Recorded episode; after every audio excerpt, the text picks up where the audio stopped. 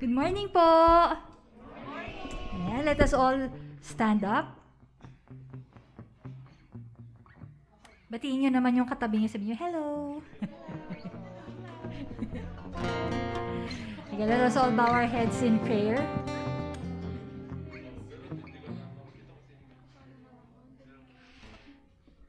Let's come before our Lord this day and offer all our words of thanksgiving before our God this day. Lahat ng mga gusto nyong ipagpasalamat sa ating Panginoon ngayong araw na to, ating sambitin sa ating Panginoon as we come before Him and before we offer our sacrifices of praise and worship before our Lord this day. Let's just spend a couple of seconds in silence come before our Lord.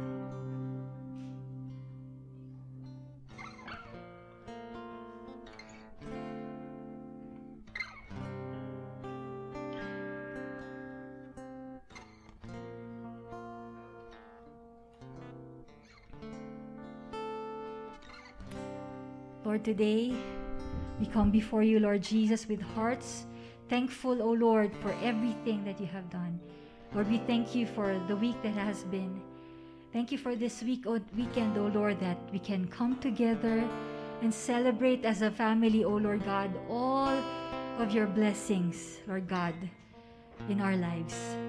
Lord, today we come before you and ask for forgiveness for all of our sins, O Lord God, that we may come before you, O Lord, and offer you sacrifices of praise, O God, that is a sweet smelling aroma before your holy throne today. Lord, we want to worship you in spirit and in truth, O God. Lord Jesus, be the one to be glorified as we sing songs, dance before you, lift our hands, O God, in praise. Dear Lord, may you be the one glorified in all of our actions, Lord God, all throughout this day. And may we carry, Lord God, everything that we have learned this day throughout the week, O God, and share it to others. Lord God, may they see and hear from us, O Lord, your goodness, your love, your saving grace, O Lord. Lord, today we want to worship you with everything that we are. Be pleased, Lord God, with our praises today. In Jesus' name we pray. Amen and amen. Bigyan naman natin si Lord ng masigabong palakpakan. Sino na po ang excited na excited na magpuri sa ating Panginoon ngayong umagang to? Sabi ng weather forecast kanina uulan, pero pasalamat tayo kay Lord kasi ang ganda-ganda pa rin ang panahon sa labas. So sabayan natin ang ganda ng panahon ngayong araw na to at magpuri tayo sa ating Panginoon.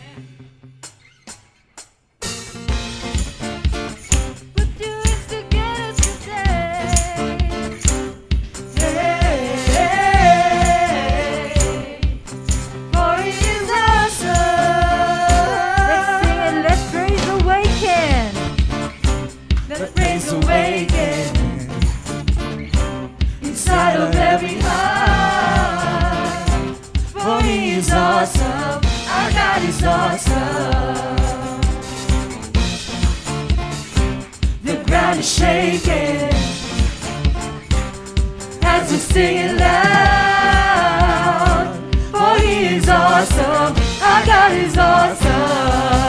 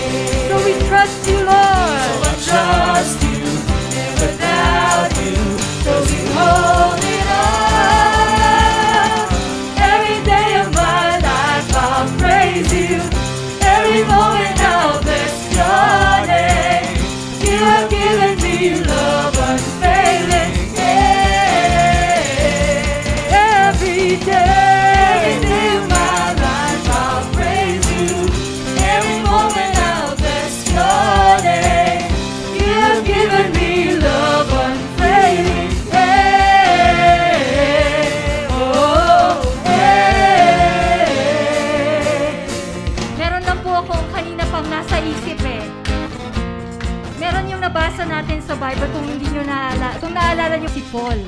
Nung nakulong po siya. Tapos, habang kumakanta po siya, ah, may merong nangyaring napakaganda. Nung nakakulong po kasi siya mga kapatid, naka-shackles po siya.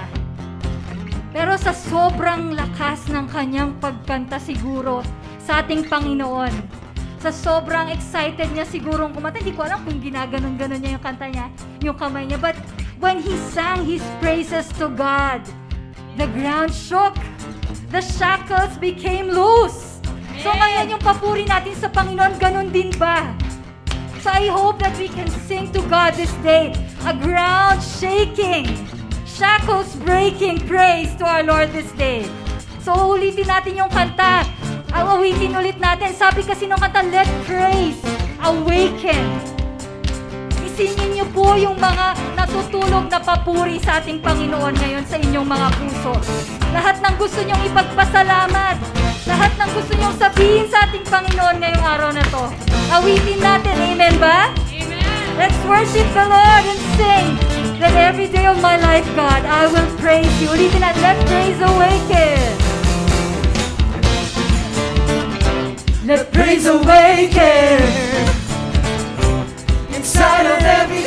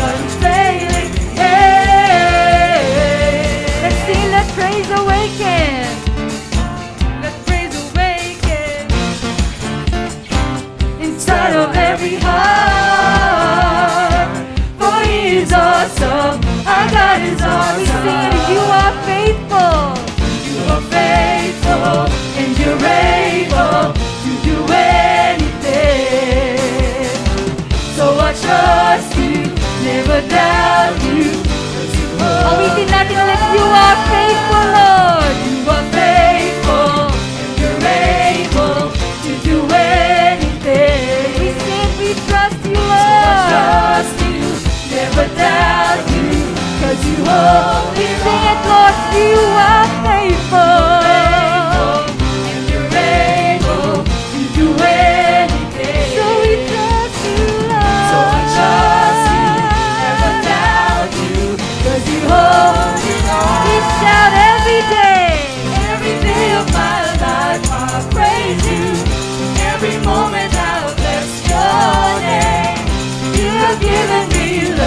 unfailing.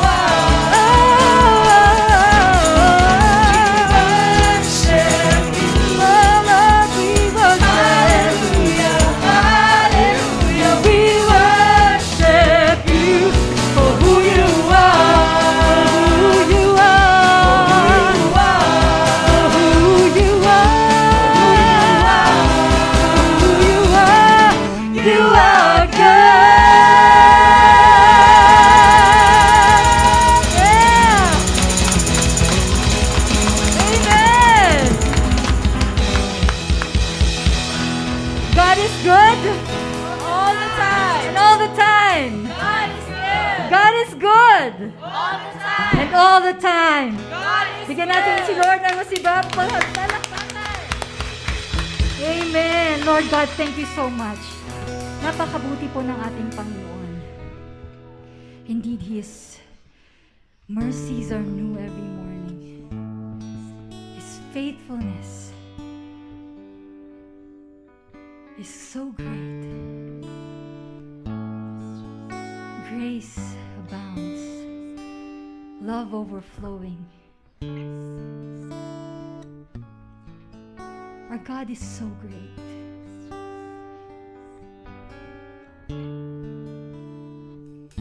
David said in his words,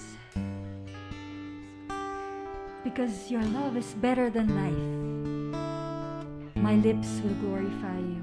And I will praise you as long as I live.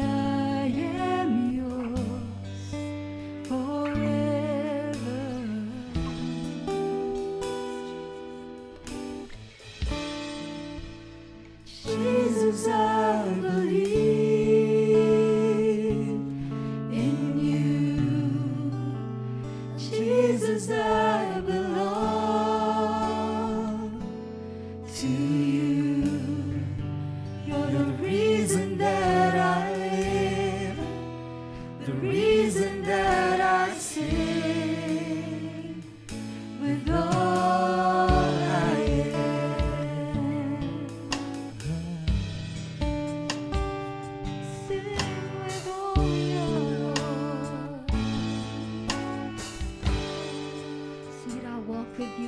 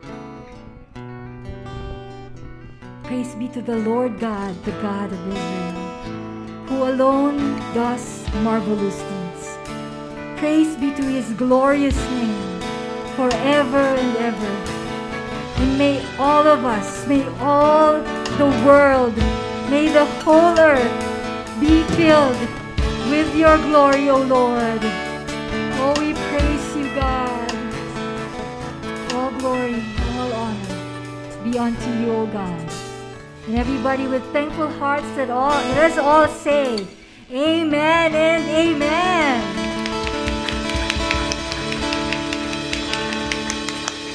Ayan, bago po tayo mo po, bigyan nyo naman po ng fist bump yung katabi ninyo. Ayan, makakaupo na po tayong lahat.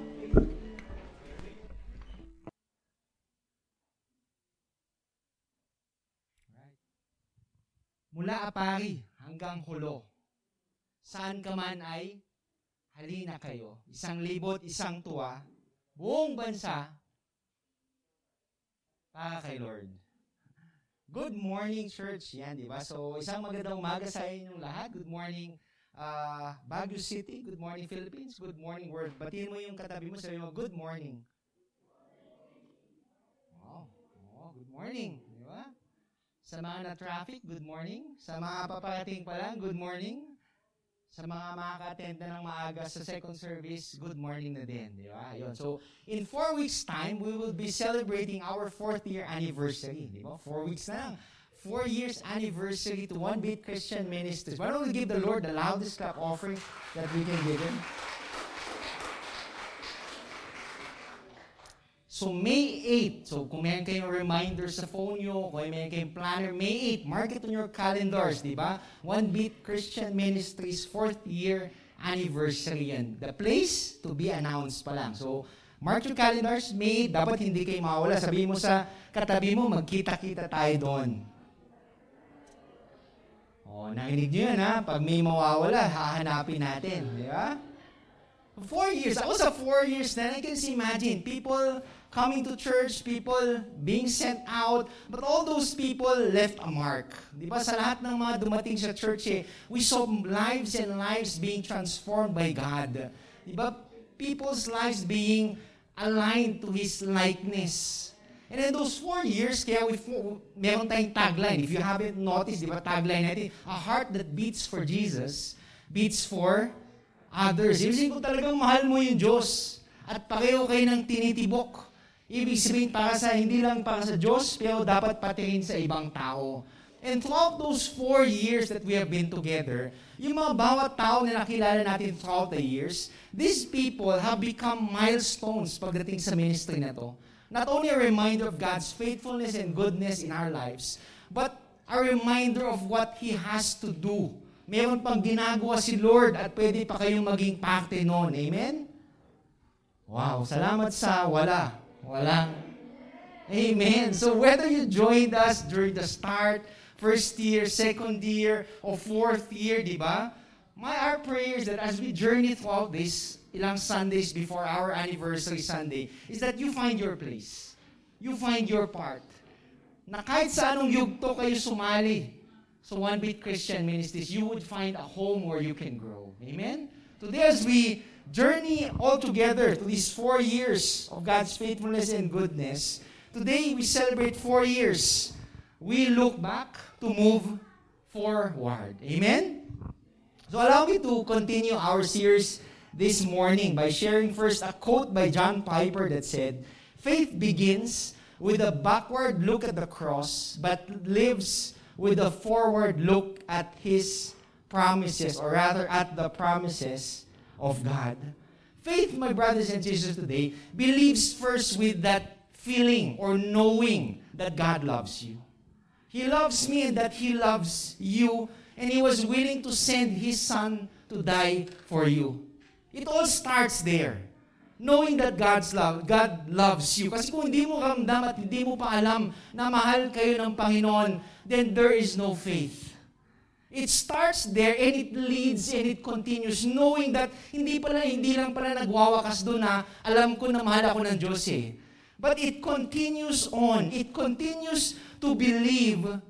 It continues you believing that you have to live for Christ.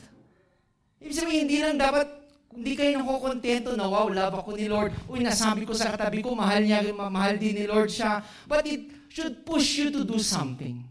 It should push you every day to live your lives for Christ. Faith, my brothers and sisters, today gives us hope. It gives us hope that God's good and perfect plan lives within us. Ibig sabihin doon, may magandang plano pa si Lord sa buhay ninyo. That regardless of what you're experiencing today, yung wala namang tao, hindi nagdahanas ng problema eh. But it's good to know, to place your hope in Jesus Christ.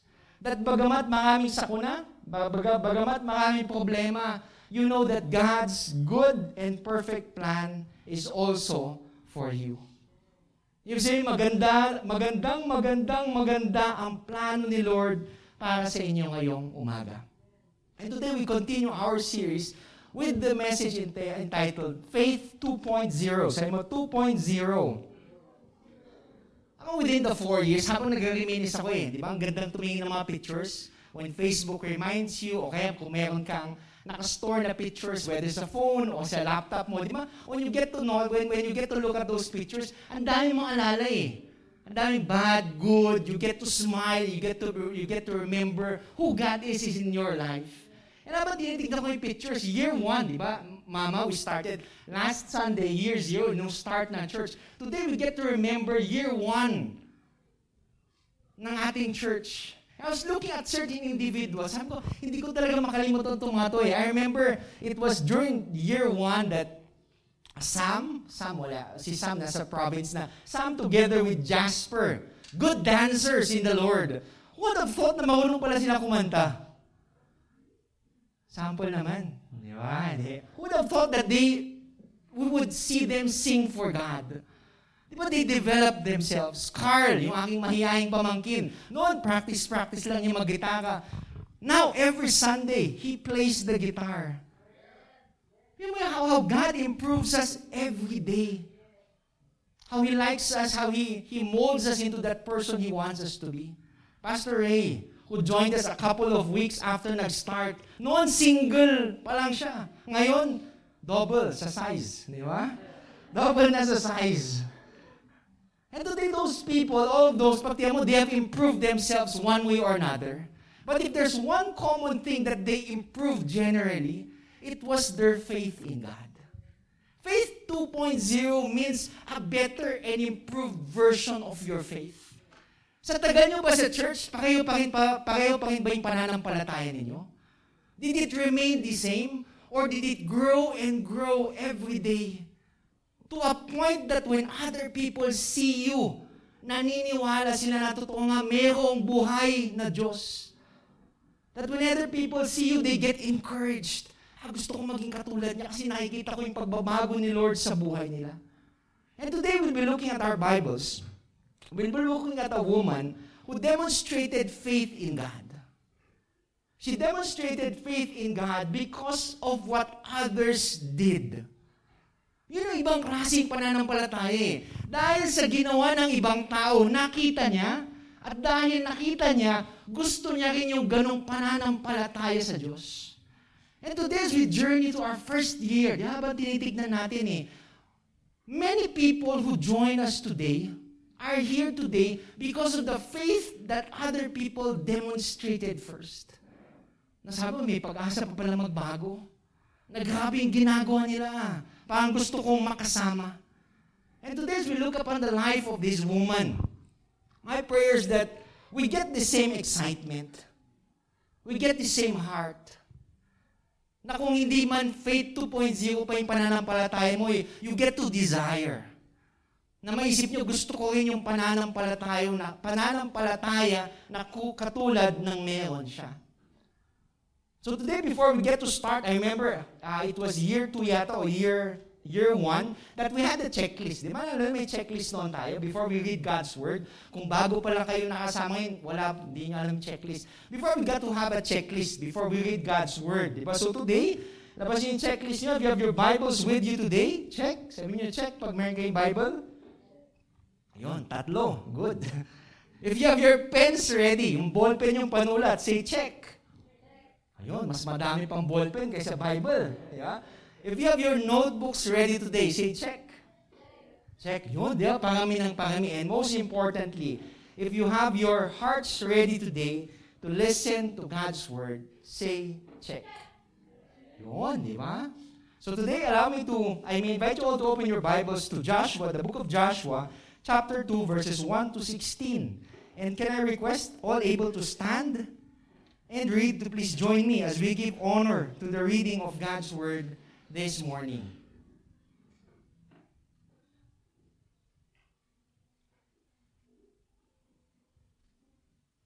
Join me as we read Joshua chapter 2, verses 1 to 16. Then Joshua, son of Nun, secretly sent two spies from Shittim. Go, look over the land, he said, especially Jericho. So they went and entered the house of a prostitute named Rahab and stayed there. The king of Jericho was told, Look, some of the Israelites have come there to, tonight to spy out the land.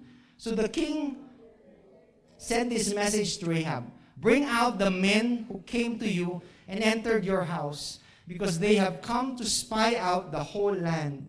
But the woman had taken the two men and hidden them. She said, Yes, the men came to me but I did not know where they had come from.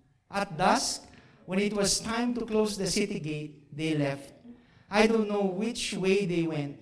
Go after them quickly, you may catch up with them. But she had taken them up to the roof and hidden them under the stalks of flax she had laid out on the roof. So the out in pursuit of the spies on the road that leads to the fords of the Jordan. And as soon as the pursuers had gone out, the gate was shut. Before the spies lay down for the night, she went up the roof and said to them, I know that the Lord has given you this land and that has fallen on us, so that all who live in this country are melting in fear because of you. We have heard how the Lord dried up the water of the Red Sea for you and what you did to Sihon and Og, the two kings of the Amorites east of the Jordan, whom you completely destroyed. When we heard of it, our hearts melted in fear, and everyone's courage failed because of you. For the Lord our God is God in heaven above and on earth below. Now then, please swear to me by the Lord that you will show kindness to my family, because I have shown kindness to you. Give me a sure sign that you will spare the lives of my father and my mother, my brothers and sisters, and all who have, and that you will save us from death. Our lives for your lives. The men assured her, If you don't tell what we are doing, we will treat you with kindly and fear faithfully when the Lord gives us the land. So she let them down by a rope through the window. For the house she lived was part of the city wall, she said to them, Go to the hills so that the pursuers will not find you. Hide yourselves there three days until they return, and then go on your way. Blessed be the reading of God's word. Join as we pray. Ama sa langit, salamat po sa panibagong araw. We thank you for your word today. That as we begin again to study it, O Lord, may you speak to us. May you mold our hearts, O Lord Father, and our minds so that our actions may reveal your plan in us. Father, salamat po. You be glorified in everything that we do. In Jesus' name we pray. Amen and amen. You may be seated.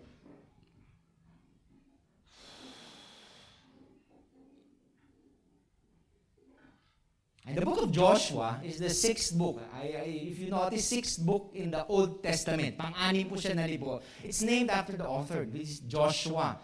Ito na yung, ito na yung uh, journey nila papunta sa promised land. Diba? Sabihin, if, you, if you've written, if you've written, if you've read your Bible, ito na yung papasok na sila sa papuntang promised land. Yung lupa na ipinangako ng Panginoon para sa kanila.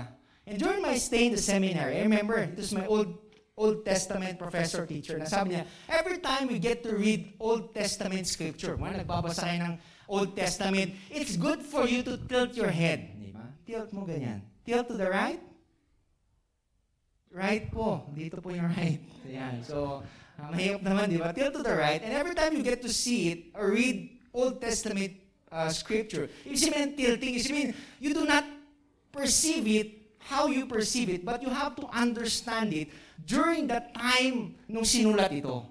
Ibig sabihin, you, you would properly understand why they did certain things. Ibig sabihin, pwede pala kanina, di ba, habang binabasa dapat natin, dapat na ganon. Di ba? Joshua, son of Nun, para mas naintindihan natin. But later on, mas ma-appreciate nyo when we get to see those tilting of the head. When you properly understand, ah, kaya pala, kung ngayon yun, dapat ganun yung ginawa. Di ba? So today, allow me to start with you. Sabi, the, then Joshua, son of Nun, secretly sent two spies from Shittim, Go look over the land, he said, especially Jericho. So they went and entered the house of a prostitute named Rahab and stayed there. Ako, during that time, pag binasa mo kanina, yung bahay ni Rahab was like part of the wall. Kasi ang laki po ng wall. I, I couldn't find a proper picture, pero it was really big. Ibig sabihin yung wall talagang may, may lower tier, may higher tier. Ibig sabihin it was really huge. And Rahab's house was part of the wall. Isipin, para may pagpasok, di ba, meron, meron parang bahay aliwan, di ba, para, para dito na lang kayo. And if you come to think of it, di ba, the best house na pwede mong taguhan sana yung bahay din ni Rahab.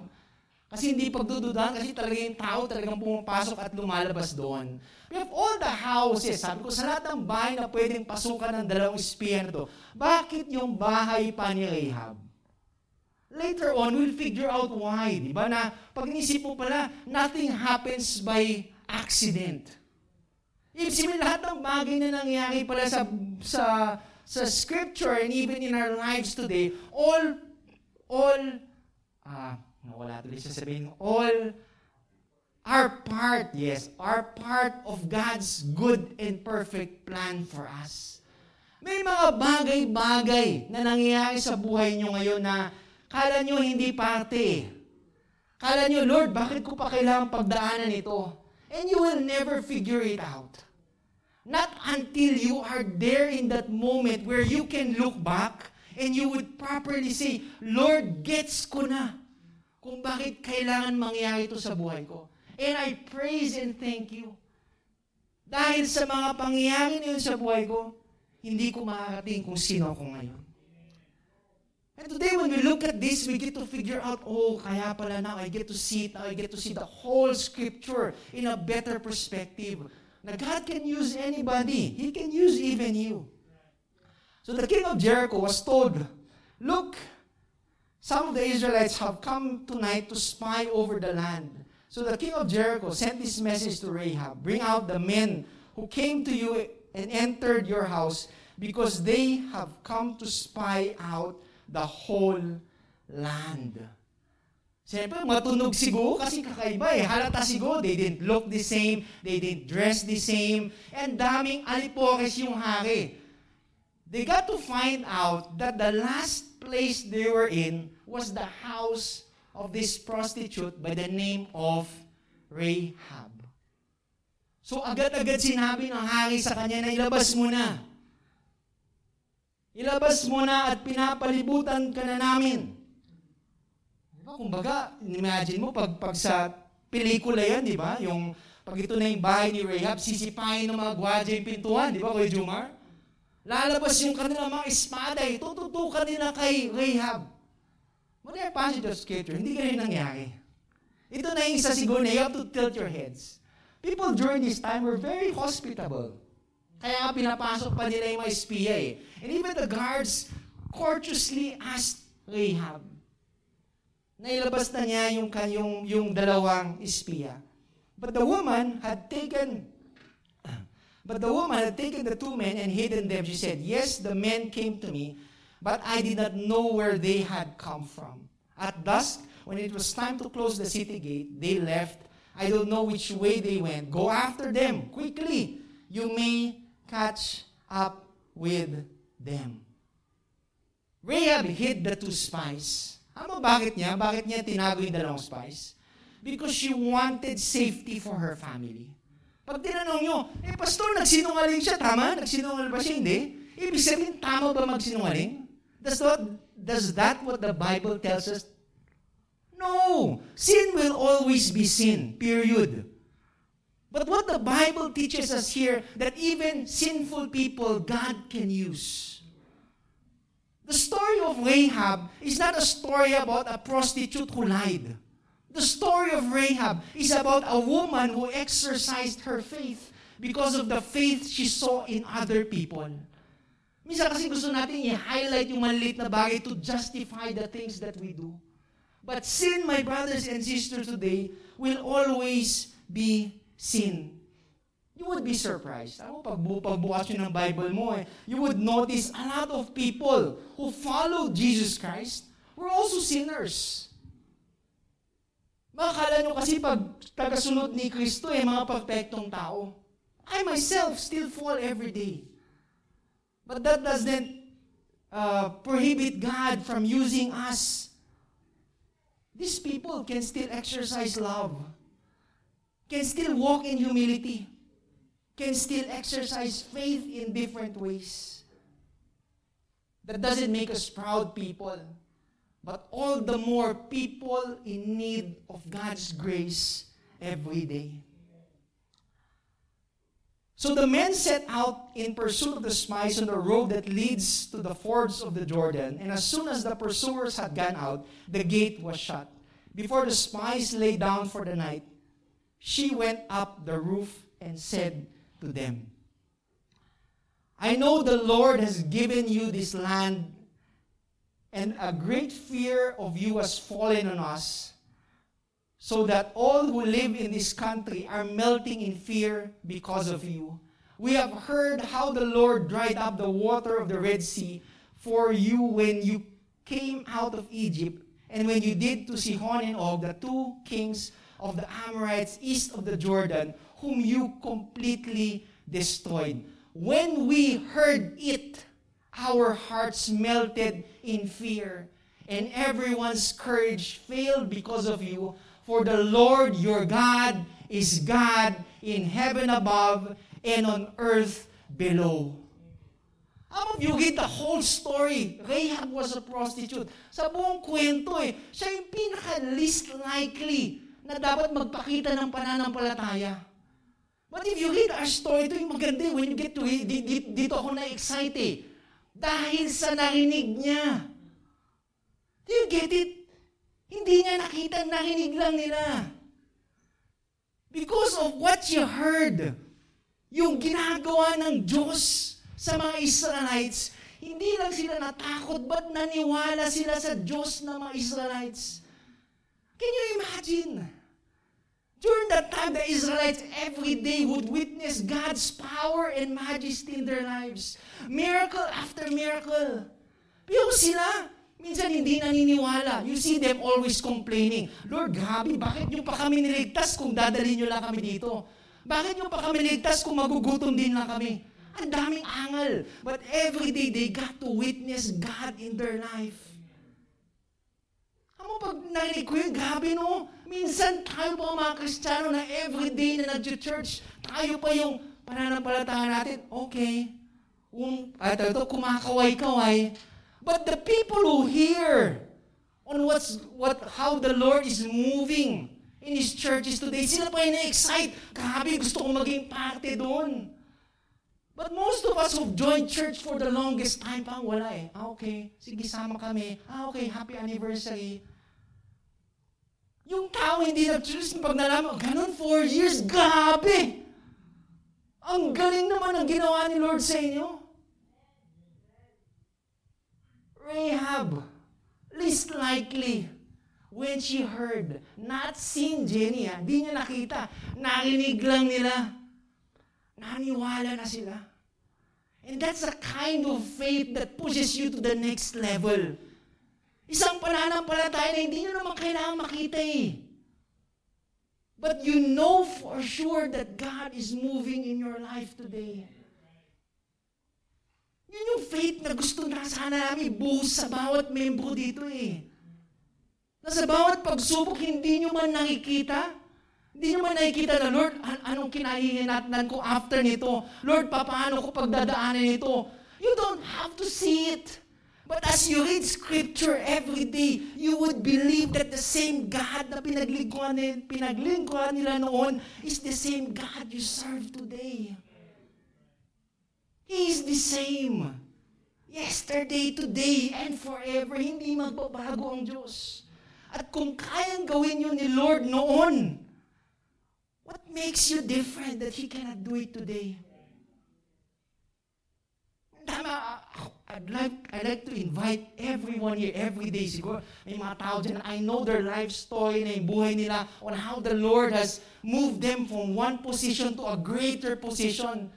And there was there's points in their life na hindi nila nakita. But they had to believe. Hati muna. Di ba pag nalaman mo yung kwento nila, grabe. But look at where she is today. Who would have thought? Pero kailangan nyo maniwala, Jenny, you have to believe that God is preparing something for you there. Engineers in the making, you have to believe. It starts with believing in your heart that I am an engineer. Doon nagsisimula eh. Kung ikaw mismo hindi ka naniniwala, oh my gosh. Ibang tao pa naniniwala sa inyo, ikaw mismo hindi.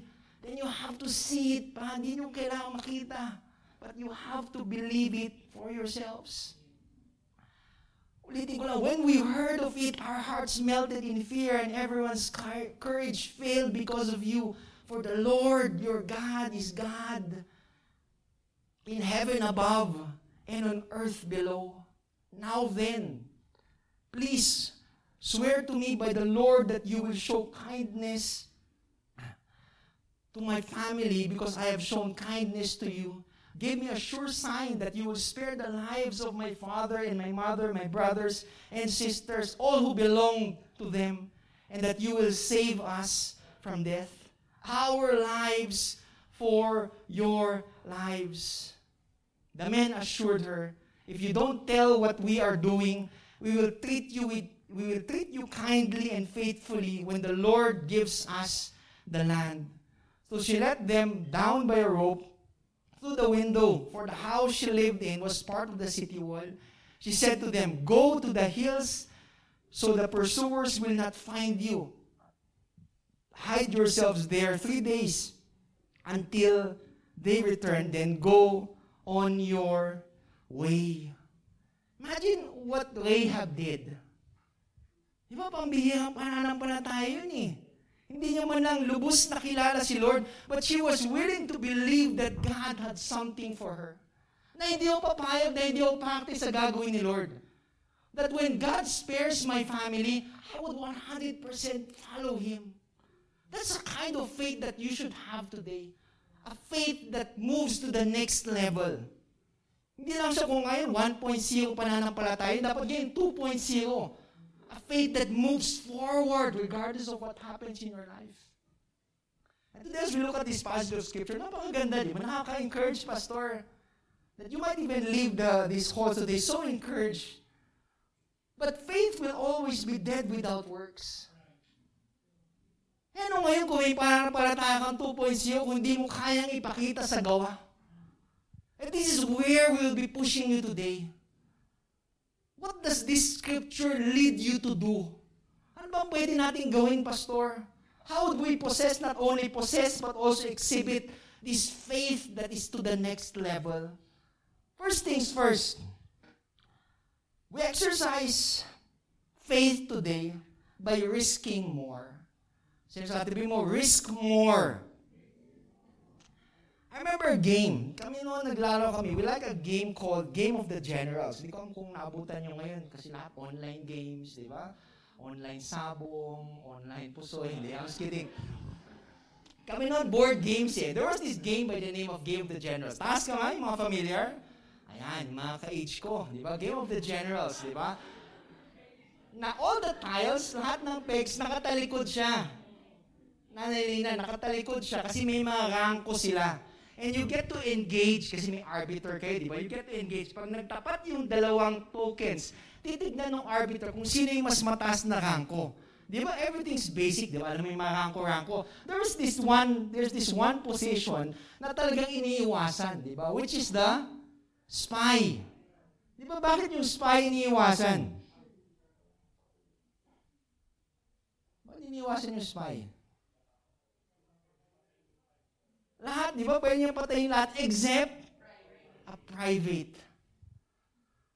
Maganda kung kung kala mo private ka, yung private, yung ay, ay lakas loob na iiwas, iiwas lahat kasi kala nila spy, di ba? All the more private ka lang pala umaharap. Kumbaga, you are ready to risk it all. Hindi lang yun, bang, there's this also game called poker. Hindi ko naalala, nakalaban na kayong poker poker when there's a term they call all-in. Diba pag all-in is yun, lalagay mo na lahat ng chips mo. Lahat ng, willing to risk all those chips because of the hand that you have. And today, pagdating sa ating pananampalataya kay Lord, di ba? Are you willing to risk it? Not only risk it, but also risk more for the Lord. Does your faith today push you to do certain things for God. Meron ba? Meron ba binubulong si, si Lord na kailangan yung gawin and all the more, hindi, ayaw mong gawin kasi nakakatakot, Lord. Hindi ko yata kaya, hindi yata ako yung gusto mong kausapin. But are there certain things that God tells you to do that are you willing today to give it an all-in para kay Lord today? Ah, mahirap yun, di ba? Mag-amen nga, mahirap eh. All in pa kaya. A quote by Jack Hyles read, Faith is the willingness to risk anything on God. Faith is the willingness to risk anything on God. What's the biggest thing you risked for God? Ano yung pinakamalaking uh, binigay nyo para kay Lord? I remember there was a time in my life, I talked to my wife during the time. Sabi ko, parang the Lord is asking me to serve Him uh, full time. You see, in everything that you do, yun lang gagawin mo kay Lord. Ministry all the way. Willing to give up my 8 to 5 job. I worked in a bank. Uh, hindi naman sikat na bank. May medyo lang, di ba? Humble lang, di ba? I worked in a bank for pretty much, alam mo, pag nagpagtingin mo yung tenure ko sa bank, kulang na lang ako ng medyo, 7 months. Seven months for me to reach 10 years in service. Seven months. Alam bakit napaka-importante sa amin yung 10 years in service? Pagkapatak mo ng 10 years in service, meron kang makukuha. Once you avail of that uh, early retirement, meron at meron kang makukuha. Pagpatak mo ng 10 years, I lacked 7 months. When the Lord gave me the impression, impression to, impression to resign, Two days, I drafted my resignation letter. Andun na, nasa computer ko na yung resignation letter. Ano sabi ko, Lord? You give me one more sign, isa-submit ko. And I received the sign, Kuya Jumar. The next day, I gave it to my boss. Sabi ng boss, hindi mo pa hinihintay yung katapusan. Hindi boss, ngayon na, ngayon na, ngayon mismo. After a couple of seconds, I received a call. Regional manager. Mike, bakit naman ganun? Ba't naman mag-resign ka biglaan? Boss, ganun talaga eh. Gusto ko na mag-resign. Receive another call. Mas mataas na naman. Baka naman pagod ka na. Gusto mo mag-leave? Hindi boss, talaga mag-resign ako. I resigned seven months short to my 10 years of service. Sabi na, sayang. May nakuha ka sana. But it didn't matter to me. But during that time, sabi ko, tama ba yung ginawa kong decision? Pagtingin ko sa misis ko, sabi misis ko, hindi ko alam, nagtitiwala lang tayo kay Lord eh. It's hard. Lalo if you're, you're the guy, tapos ikaw mag-resign. Imagine every day thinking, persecution from family, persecution from friends. di mo alam kung anong gagawin mo during that time eh. People would ask you, saan nyo kukunin yung pangkain nyo? Pwede naman magnakaw. Hindi, joke lang. We're so blessed. My wife was still working. She was blessed. I decided after a couple of years, hindi na ako nag-resign, nag-aaral pa ako, di ba? Hindi ka na nagbibigay, pampabigat ka pa. Sarap ng buhay. I decided to pursue my ministry, my, my further education, finishing my master's degree in theology. Nag-aaral, walang trabaho. Ano ba during that time? You, during that time, daddy, gagawin ko nun? Hatid ko si Matthew alas 7 ng umaga. Uwi ako kaagad kasi kailangan ko mag-aaral. 7.30 yung pasok ko.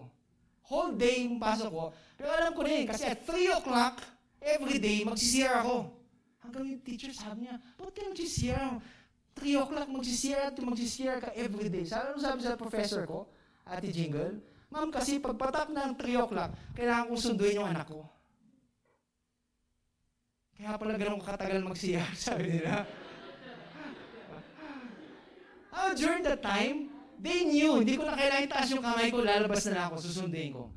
Hatid ko si Mati sa kwarto, balik ko sa klase, after class, go to the library. After library, susunduin ko si Ice. After susunduin ko Ice, magluluto. I did that for three years. Sakap ng buhay, no? Grabe. Pag-isip mo, pag everyday you just do that. You sacrifice. Kaya during that time, nung nakikita yung mga ibang, ibang, ibang estudyante, yung parang pag nag-aral, okay lang. Sabi ko, you are blessed na pag nag-aral kayo, balang ba, habang bata kayo, mag-aaral lang kayo. Imagine those who go to school and still work. Today, if you're going to school, tapos school lang kailangan yung gawin eh, you're blessed.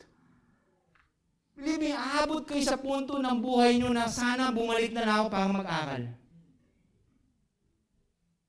Eh, during that time, habang nag-aaral, hindi, ka, hindi mo mahintay na, Lord, sana mag-work na ako para may pera. Pero once you get to work, majority will say, mas maganda yata nung nag-aaral pa rin ako ah. Ala allowance na lang. Paggising mo, may pagkain ka na. You will never know how blessed you are until you are in that position. Today, give your best regardless of what you do in life. Take those risks for God. One of my favorite quotes by William Carey, a great missionary, said, Attempt great things for God, expect great things from God. Nag-expect ka ng pagpapala pero wala ka namang ginagawa. Kakaiba yun. Parang yun yung taong may ATM at kumukuha kasi kinsenas na, di ba? Kinsenas na kukuha na siya ng sahod niya sa ATM. Pero wala naman siyang trabaho, Joy. Tapos magagalit siya kay Lord, Lord, bakit walang blessing? Today, you want to expect great things from God? Attempt great things for God. Our scripture, going back to our scripture verse from verse 4 to 6, we find here a prostitute by the name of Rahab. Ang si Rahab here, she could have just said, yung mga espiya, andito, nakatago sa bubong ko. Pwede naman niya sabihin yun eh. You know the risk she took by keeping those spies? Pag nalaman ng hari yung ginawa niya, pwedeng ikamatay niya. Hindi lang siya, buong ang kanya. But the risk she took was nothing compared to the reward that she expected from God. Today, are you willing to be a risk taker? If you are willing to be a risk taker today, be a risk taker for God. Take the right risks. There is no loss when you risk it for God. This morning, be reminded Allow the fear of the Lord to be greater than the fear of man. Sabi nga nila, naghintay ka ng ilang taon, di ba? Para sa isang taong mahal mo. Tama ba, Ray? Kahit walang kasiguro, kasiguraduhan na magiging kayo talaga. Tama ba, Ray? Pero maganda doon, maganda doon. Kung yun nagagawa mo sa tao, kung yun nagagawa mo para sa pagmamahal, bakit sa Diyos na sigurado hindi natin kayang gawin? Today, are we ready to risk it all for God? You want that faith that's into the next level? You want that faith that's 2.0? Then decide to risk it for God. Nakakatakot, yes. Kasi kung di naman nakakatakot din, walang risk. Today, decide to do those risks for God. At the end of the day, ask yourself this question. Does your faith push others to risk it for God? If there's one thing that this ministry has taught me throughout the years, nakakahawa yung pananampalataya ng iba eh. Na at times you wanna give up, you look at this person, kung siya kaya niya eh, kailangan kong magpatuloy. Each of our lives today are interconnected. Yun yung kailangan nyo, kailangan nyo tanggapin eh. Magkarugtong lahat ng buhay natin.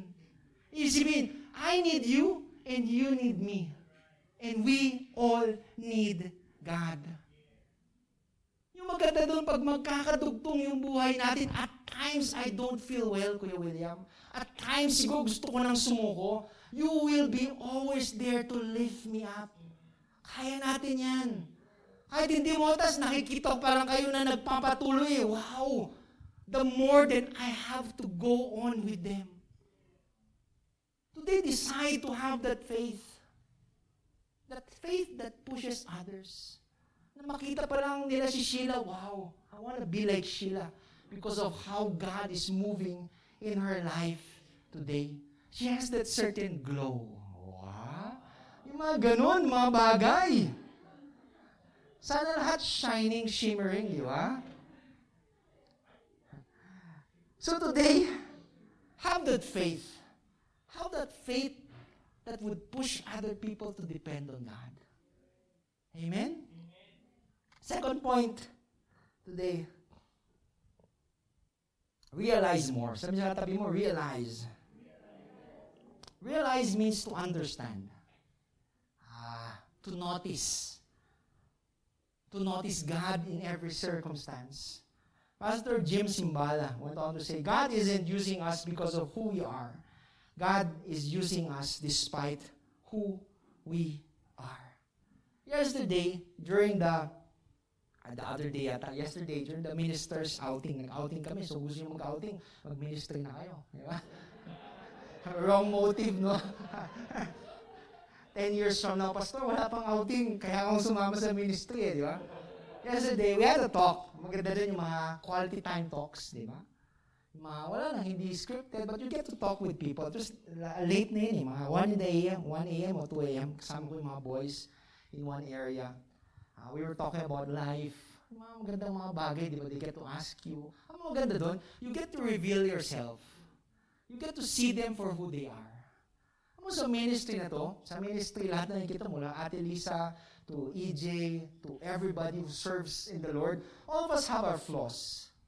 Amen? Lahat tayo may mga dark secrets. Amen? Kahapon, I remember when they got to hear it, even si Carl, di ba nagulat ka ba noon? Nung nalaman mo, tagal-tagal ko ng tito to, hindi ko alam na gano'n yung mga pinagagawa nyo. Idol. Hindi, I was kidding. How when you get to hear it na, wala namang perfect na tao eh. But it didn't, hindi yung naging excuse para sa amin na hindi maglingkod sa Panginoon. It gave us even more encouragement to serve God. Because if God can use us, hopefully He can use many other people out there. Addicts, liars, stealers, and other people. God didn't stop, that didn't stop God from using us. Kaya pag tingin mo sa buhay mo ngayon, di ba napakakulay ng mga buhay nyo? God can use you. God can still use you 100%. 2 Peter 3.9 reminds us that the Lord is not slow to fulfill His promise as some count slowness, but is patient toward you, not wishing that anyone should perish, but that should reach repentance. Si Lord excited nang gamitin kayo lahat eh. Yung tanong, excited ba kayo maglingkod? Verse 9 to 11 in our passage of Scripture, Rahab, a harlot, a prostitute, was used by God. Can you imagine? Hindi naman siya nagtapos sa Bible school. Hindi naman siya yung perfect na binibini. She was a prostitute. But even prostitutes, God can use. Even a prostitute can find her way back to God. I don't know kung ano mo pinagdadaan nyo ngayon. Serial killer? Serial rapist? Ba? Pickpocketer? Di ba? Nag-church, di ba? Kasi ang daming blessing dito, sabi niya. I don't know kung ano pinagdadaanan nyo ngayon. But I'd like to imagine that God is speaking to you today. You are that perfect person God wants to use and transform into His likeness. Maganda kay, kay, kay Harlot, maganda kay Rahab. She had faith, amen? Pero maganda sa kanya, yung kanyang pananampalataya matched her actions. You get it? Kung ano man sinasabi niya tungkol kay Lord, ganun din yung kanyang ginagawa. And today, does your faith match your action? Magkatapat ba yun? Yung pananampalataya niyo sa Lord at yung, yung, yung ginagawa mo araw-araw para kay Lord. Today, God is not limited by your past. In fact, He can use it. I read an article that went, Noah got drunk. Abraham was too old. Jacob was a liar. Gideon was afraid. Rahab was a prostitute. Jeremiah and Timothy were too young. David had an affair. Oh my God. Moses was a murderer. Elijah was suicidal at one point. Jonah ran away from God. Peter denied Christ. The list can go on and on and on and on and on. Sama ko pa yung mga pangalan nyo. Jasper. Mamaya na? The list can go on. Tuloy-tuloy yan eh. You would always find a flaw in your life. Pero maganda.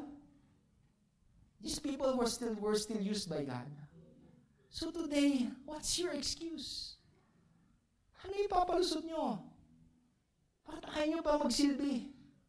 Meron ba ba kayong palusot? Believe me, regardless of what excuse you have, God can still and will always use you. This morning, does your faith push others to realize that God can use them? Dahil sa araw-araw mong pagpapakita ng pananampalataya, eh, yung ibang tao ba na-encourage?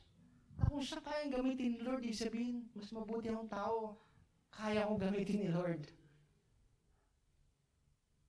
100%. If you're seated here today or listening at home, God can use you.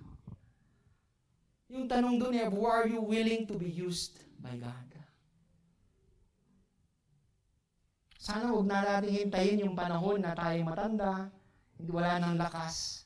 At doon, doon lang yung panahon na sasabihin natin, ay sana naglingkod ako sa Lord. Serve God while you have strength. Serve God while you are young. My brothers and sisters today, have faith that shows others that they can still make things right. Na may pag-asa pa yung buhay nila. That they didn't yet reach that dead end in the road. Isang pananampalatayang bumubuo at hindi sumusuko. Do they have that faith that encourages other people to go on in this journey that we call life? Lastly, we not only realize, but lastly, we recognize more. Sabi sa katabi mo, recognize more. Recognizing more is about acknowledging and accepting that life is not about you. Minsan kasi kala natin yung buhay umiikot lang sa atin eh. It's all about my career, my sahod, my family, my life, my emotions. Lahat ay eh. That we forget that in this puzzle that we call life, isa lang tayong puzzle eh. Isabihin, yung mundo hindi umiikot sa'yo. Pakte ka lang eh. And not until you see the bigger picture, yung ginagawa ni Lord sa buhay ninyo, then it will always be about you. O pag ganon, yes, masaya siguro yung buhay mo, Pinapaka, ano pag, ano, ano yung pangarap mo sa buhay? Maging engineer. Yes, that's a good, very good yun, very good na pangarap. Pero pag naging engineer ka na, then what? Okay, engineer ka. Believe me, years from now, when you become future engineers, amen? Narating nyo na yung gusto nyo sa buhay, iisipin nyo palagi may kulang sa puso. Parang may kulang. Hindi ko alam kung ano yun, pero may kulang.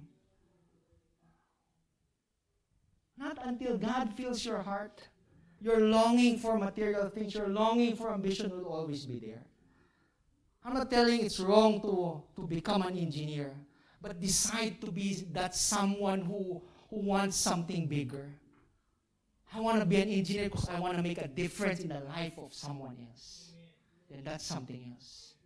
Hindi lang umiikot sa iyo yung pagiging engineer, but you want to inspire other people and point them to God. That's something else. Lagi ko sinasabi, nasan si Lord sa buhay niyo? Nasan si Lord? Pag mo, Lord, ito yung pangarap ko. Ano tatanungin ni Lord palagi? Asan ako dyan? Kung wala, di, asa pa tayo.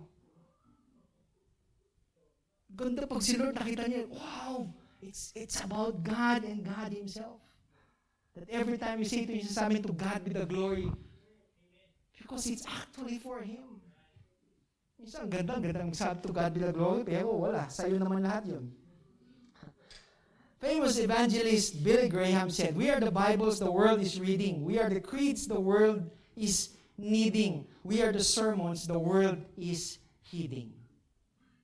Life is more than yourself. Sabi Pastor, di ibig sabihin talaga, I have to be used by God.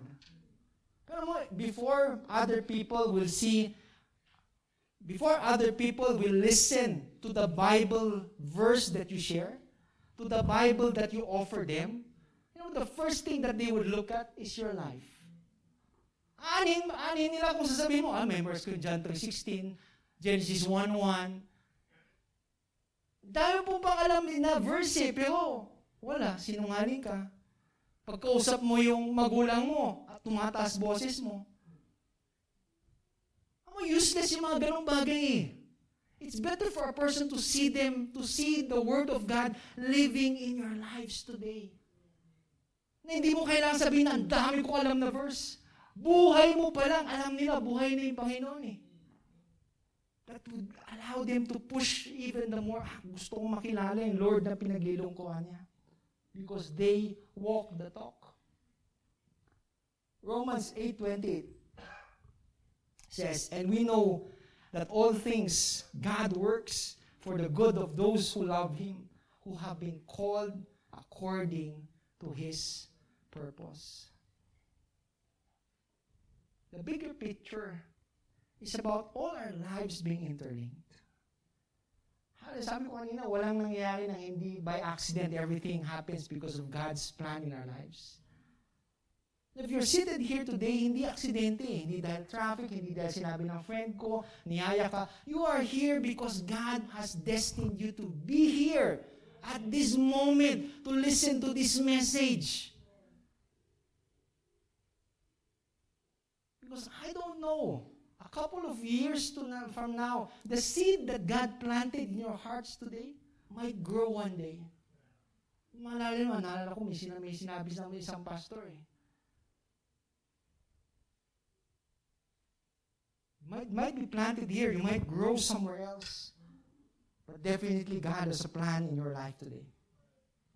To end, yan, uh, verses 12 to 16, Rahab longed for an assurance. Sabi niya, my life for your life. She longed for an assurance and asking for an oath. She wanted to live her sinful life and the culture and come to be with God's people. There's one thing unique about Rahab. She had a new reason to live. Yung maganda ngayon eh. Pag may bagong purpose yung buhay mo. When it, your life today has a new direction, yun yung maganda eh. It leads you closer to God.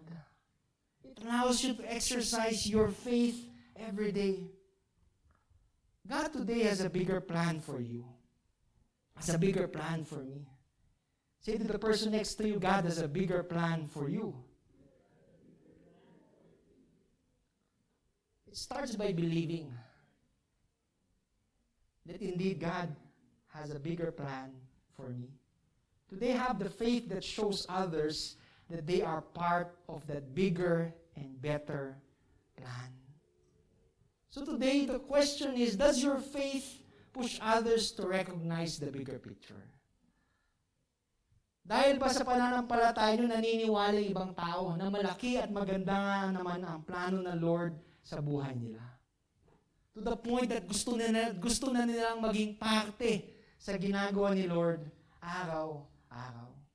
To end, to end our message this Sunday, yan, di ba? Our message entitled Faith 2.0, celebrating our first year anniversary, looking back at one year of God's faithfulness and goodness in our lives. Allow me to end with this picture. This picture was taken during our first year anniversary at uh, Calvary Baptist Church at Gisad. Ayan, so if you look at the picture, di ba, ang dami na sigurong, ma, ang dami siguro dyan, ma-recognize nyo pa. Sino bang hindi ko makita dyan? Kayo, hindi ko kayo makita. Ayan, so. This was the church first year anniversary. Imagine, di ba, we started 21. If you were joining us last Sunday, yung picture niya yung 21. 21 people. Tapos ngayon, when you look at it, ito, I don't know how many are, di na namin binibilang yan. Basta, we were there. We celebrated one year anniversary. And when you look back, di ba, pag, pag inisip namin noon eh, ang daming nawala, ang daming naidagdag, pero lahat naging parte sa buhay namin. Walang nasayang na buhay whether they've been sent to another church, all of them, all of, all of their lives have become milestones sa buhay namin. You know why? Because of the faith that they shared with us. Yun ang maganda eh. Yung pananampalataya that pushes other people to risk it for God. Other people, uh, the faith that allows other people to realize God in their life. And the faith that allows other people to recognize that God has a bigger plan. Hanggang ngayon ba, hinahanap niyo yung picture niyo? Hindi niyo makikita. Grabe naman. Yung mga nasa likod, gumaganon pa. Habi. I want to end with this story. Di ba? There was this man, sumakit yung kanyang chan. sumakit yung kanyang chan na habang pumunta siya sa medicine cabinet niya, pagbukas niya ng medicine cabinet, nakita niya yung gamot para sa Chan Jerome. Binasa niya, tamang gamot. Tamang gamot, check. Pagtingin niya sa likod, dosage. Tamang dosage. Pagtingin niya kung sinong gumawa, uh, napaka-respectable na company. Check. Pagtingin niya, may laman ba? Meron. Check. Sobrang sakit na yung niya. Ready, ready na siya. Di ba anong ginawa niya, Jenny? Binalik niya yung bote sa aparador. Sometimes we believe in life just like that medicine. Ito yung medicine na kayang uh, pagalingin ko ano nararamdaman ko. But it's not, it's not only the belief that sets us free. It's the action that backs up the belief that we have. Para gumaling, he had to take the medicine. Most of us today believe. Amen? I, I would like to believe that everybody here uh, believes. But it takes a different level of faith to exercise what you believe in. That's faith 2.0. Not only merely believing, but allowing it to be shown in your actions today. Today we stand and celebrate after a, in just a couple of weeks from now, our fourth year anniversary, because people not only believed, but people decided to exercise their faith. Be that person today who is ready to exercise that faith in God.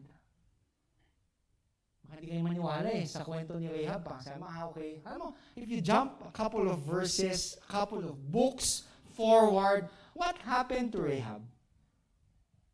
Baka naman guni-guni mo lang, pastor, nung sabi niyang, uh, spare my family and I would serve God. Baka hindi kayo maniwala kung anong naging buhay ni Rahab. Who amongst you know what, knows what happened to Rahab?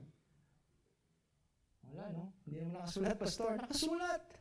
If you open your books, if you open your Bibles rather, book of Matthew, or to any genealogy of Jesus, yung family tree ni Jesus, ano yung family tree? Where you get to see your lineage. If you open the family tree of Jesus, si Jesus na yung pinag-uusapan natin, you would find there a woman by the name of Rahab.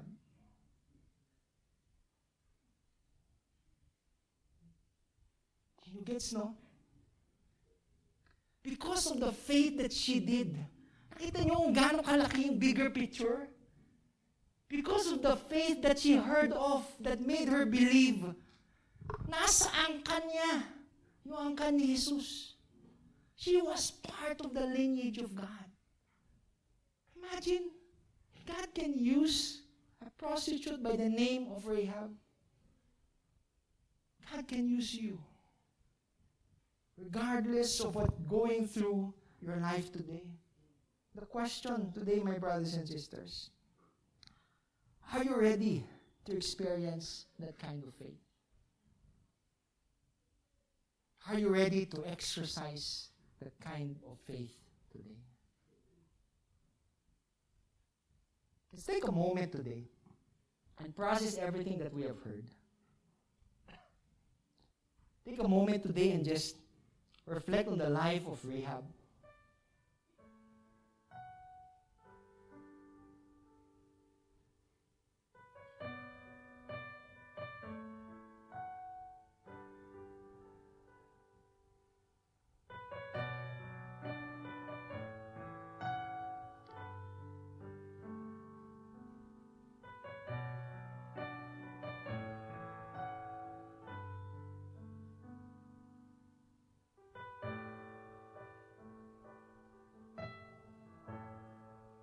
Desire to be like Rahab? Especially the faith that she showed.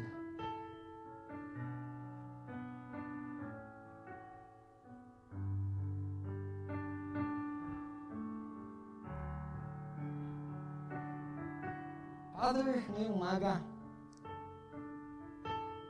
salamat po sa buhay ni Rahab an inspiration reminder of how faith should be.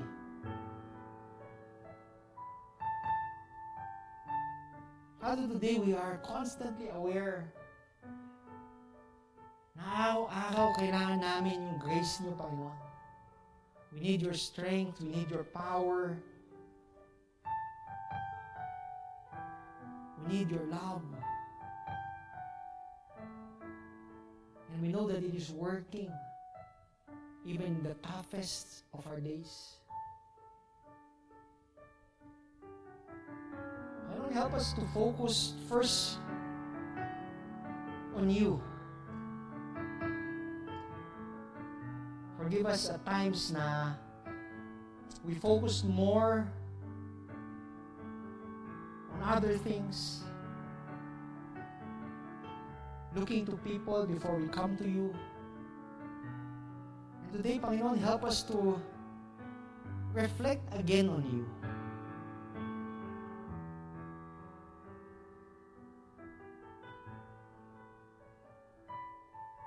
Today, Lord, as we surrender today our weaknesses, our pains, our imperfections, we thank you that your power every day, Panginoon, is made perfect in our weakness because of your grace. Father, today may we learn to risk it all for you. May we realize that God can use us. And may we recognize the bigger picture, Panginoon. Father, may our faith in you inspire others to do the same. May the hearts and minds of other people be directed towards you, Panginoon. Father, give us that faith just like Rahab. Faith that believes without seeing and acts without hesitation. Father, sa mga darating na araw, may the words that we have just heard today be applied in our lives.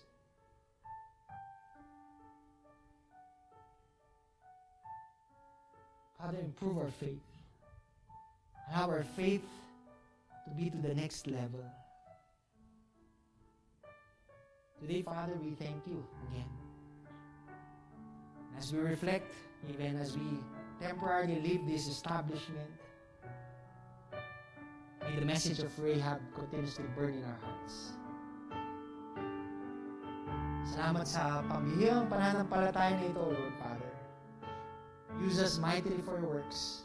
We love you, we honor you, Panginoon. In Jesus' name we pray. Amen and amen. So don't we give the Lord the loud clap offering that we can give him?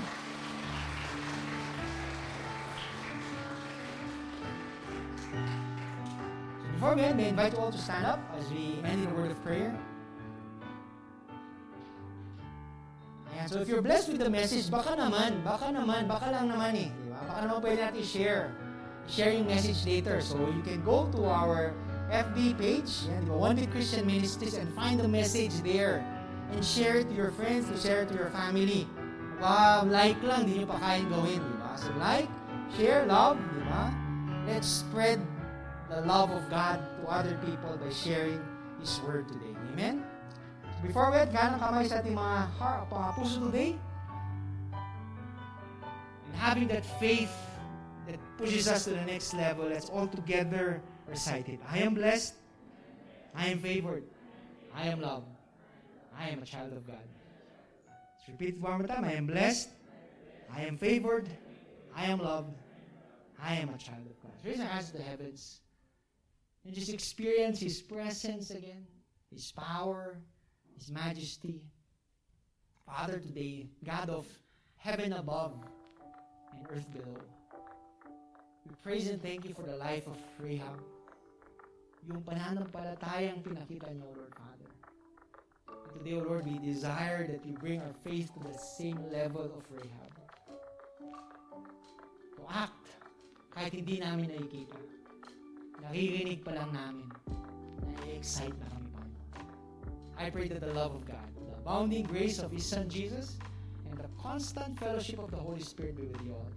Go in peace to love and serve the Lord, and all God's children will say, Amen Amen. God bless, keep safe. See you next Sunday.